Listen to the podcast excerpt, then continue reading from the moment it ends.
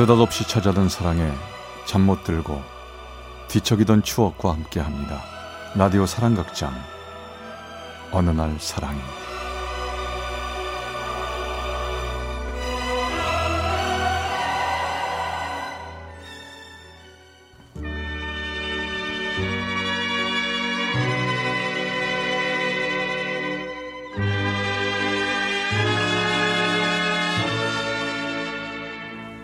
사랑의 체험수기 어느 날 사랑이 제 235화 너무 늦은 고백 지난 옛 이야기 제가 청년기를 보냈던 그때는 일제 강점기였습니다.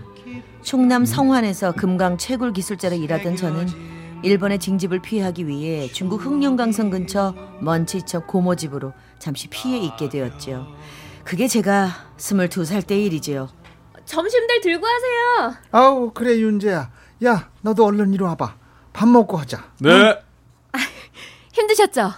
아우 늘 하는 일인데 뭐 힘들 게 뭐 있어. 야 옥나나. 네. 너 윤재하고 인사는 했냐? 아, 먼 발치에서 보긴 봤어요. 옥란이는 우리 집이랑 제일 가까이 지내는 이웃집 딸내미고 여기 윤재는 내 조카. 고향은 충청도인데 한동안 여기서 지낼 거야.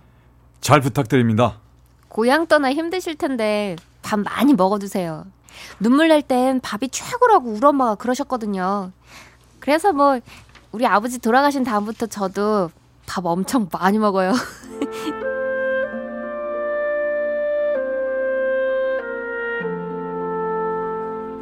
19살 옥난이는 오빠 오빠 하며 저를 잘 따랐습니다. 옥난아, 저녁에 뭐 하냐? 할 일이 뭐 있나요? 어, 엄마랑 바느질하거나 동생들 재우기? 어, 그럼 잘 됐네. 나 저 이따가 일 끝나고 나면 개울가로 바람 쐬러 나갈 건데 내가 이 동네 지리를 잘 모르니까 옥난이 네가 앞장서 줄래? 밤에요? 어, 한밤중에 집에서 나오면 혼나는데. 아, 아, 아, 아, 아 그, 그렇겠구나. 근데 뭐 하지만 나와 볼게요. 오빠가 집 앞에 와서 부엉이 소리를 내면 제가 알아듣고 나올게요. 부엉이 소리?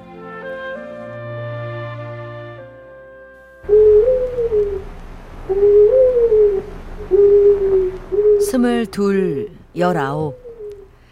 우리는 그때 그렇게 젊었습니다. 지금하고는 달리 해가 저물고 나면 눈을 감은 듯 캄캄해지는 어둠 속에서 휘영청 밝은 달빛을 가로등 삼아 개울가로 걸어가던 그 발걸음이 우리들의 풋풋한 데이트였죠.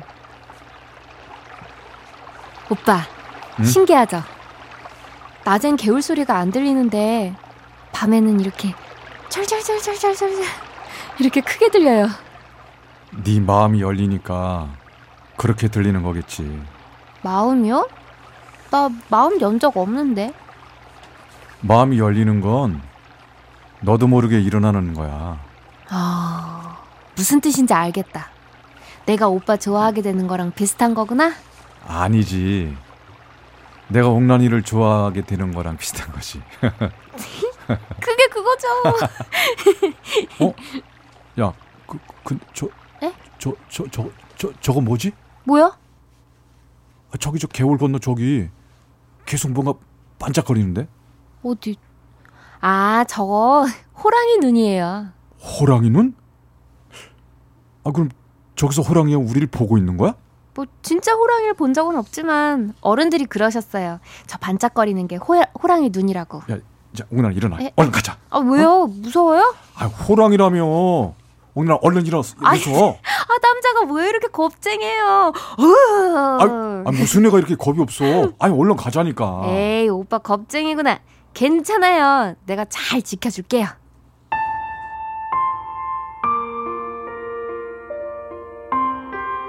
옥난이는 맑은 아이였습니다. 고향을 떠나서 늘 마음 한구석이 외롭던 저에게 유일한 즐거움이 되어주던 옥난이와 저는 그렇게 3년 서로를 아끼며 사랑했습니다. 그러던 어느 날 윤재야, 너희 집에서 편지가 왔는데 넌 얼른 고향집으로 돌아가야겠구나. 아니, 갑자기 집에는 왜요? 아, 너희 아버지가 많이 위독하시대. 하루가 급하시다니까 내일이라도 당장 떠나야겠어. 아버지가 위독하시다는 소식이 제 머리를 한 대 쾅 치는 듯 했다면 옥난이에 대한 생각으로 마음 한쪽이 쿵 무너지는 것 같았습니다. 저는 그 길로 옥난이 집을 찾아갔지요. 어머, 이 시간에 오빠가 웬일이에요? 오늘은 개울가 가자는 약속도 안 했는데. 저기 옥난아 내가 고향일 좀 다녀와야겠다 아버지가 위독하시대 어, 언제요? 언제 가요? 내일 저녁에 떠날 거야 언제 와요, 그럼? 가서 아버지만 뵙고 금방 올게 금방이 언젠데요? 아버지가 얼마만큼 편찮으신지 모르니까 일단 뵙고 그리고 다시 와서 너 데려갈게 나 데려간다고요? 그래 가서 부모님께 결혼 허락 받아올게 정말요? 옥난이 너 호랑이도 안 무섭다고 했잖아. 내가 없어도 무서워하지 말고 잘 기다릴 수 있지? 돌아온다고 약속해요. 그럼 약속하고 말고 금방 올 거니까 잘 있어야 된다.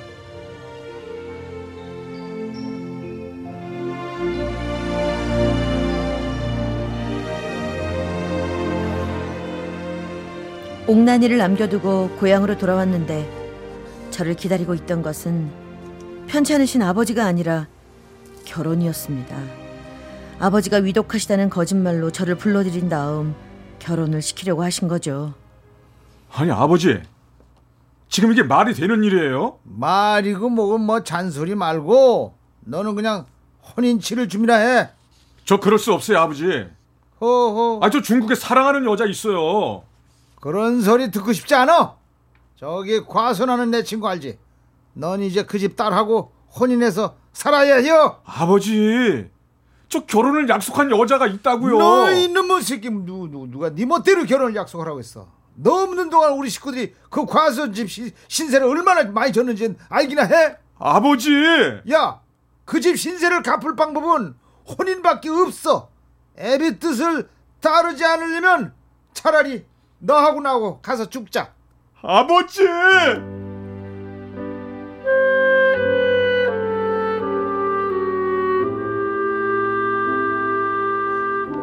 제가 중국에 가 있는 동안 아버지 친구분이 신세를 많이 졌는데 그 친구분 건강이 위독해지면서 그 집 외동딸을 저와 혼인시키기로 어른들끼리 약속해 놓으신 상태였고 제가 돌아오길 기다리며 아버지 간호를 하고 있던 그 집 딸을 보니 저는 참 눈앞이 캄캄해졌습니다. 저는 결국 아버지의 친구 딸과 혼인을 치르게 됐고 첫날 밤 저는 새색시를 촛불 앞에 앉혀놓은 채 새신랑인 저는 밤새 울기만 했습니다. 이씨, 다 필요 없어. 이딸 결혼 다 필요 없어.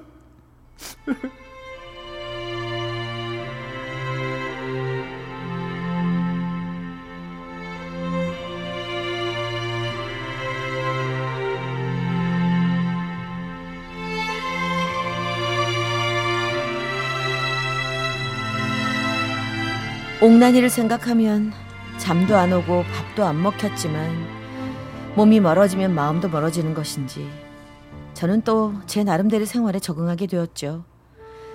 그렇게 결혼하고 3년이 지나 해방이 된 다음 중국에서 저를 보살펴 주던 먼 친척 고모가 저희 집을 방문하셨습니다. 고모님, 옥란이 어, 어떻게 지내나요? 에이, 뭐 이제 와서 그의 얘기를 해서 뭐 하냐. 잘 지내고 있어요? 자네를 많이 기다렸지. 아주 지금 저 잘 지내고 있나요?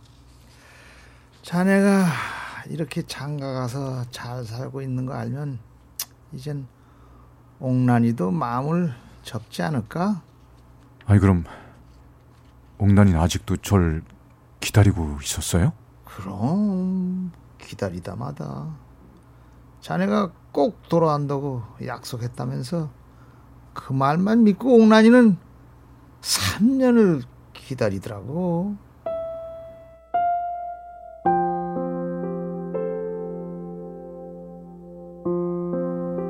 돌아온다는 그날 밤의 약속을 믿고 3년을 기다릴 줄이야. 한동안 죄책감에 시달렸지만 혼란스러운 제 마음을 못 본 척 눈 감아주는 제 아내와 삼남 삼녀를 낳아 기르며 제 인생을 살았습니다. 죽기 전에 꼭 한번 중국 흑룡강성에 가서 옥난이의 그림자라도 한번 찾아보고 싶었지만 끝내 그럴 용기 한번 낼 수 없었던 저는 멀리 있는 옥난이에게도 제 옆에 아내에게도 참 비겁한 남자였습니다. 옥나나 많이 기다렸니? 한동안은 그랬었지요. 미안하구나. 사정이 있었겠지요. 너는 행복했니? 살다 보니 사라지대요. 미안하다. 오빠 때문에 제 청춘이 예뻤네요. 너무 늦은 고백이지만 옥나나 널 많이 사랑했었다.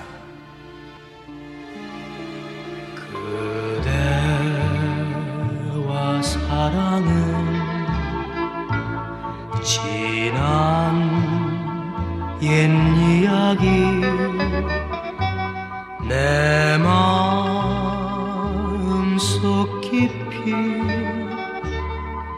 새겨진 추억이여 수원시 정자동에서 임용길 씨가 보내주신 임용길 씨의 아버지 임윤재 씨의 사랑 이야기. 어느 날 사랑이 235화 너무 늦은 고백 편이었습니다.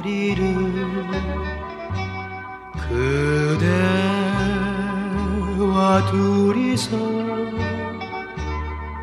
거닐던 추억이여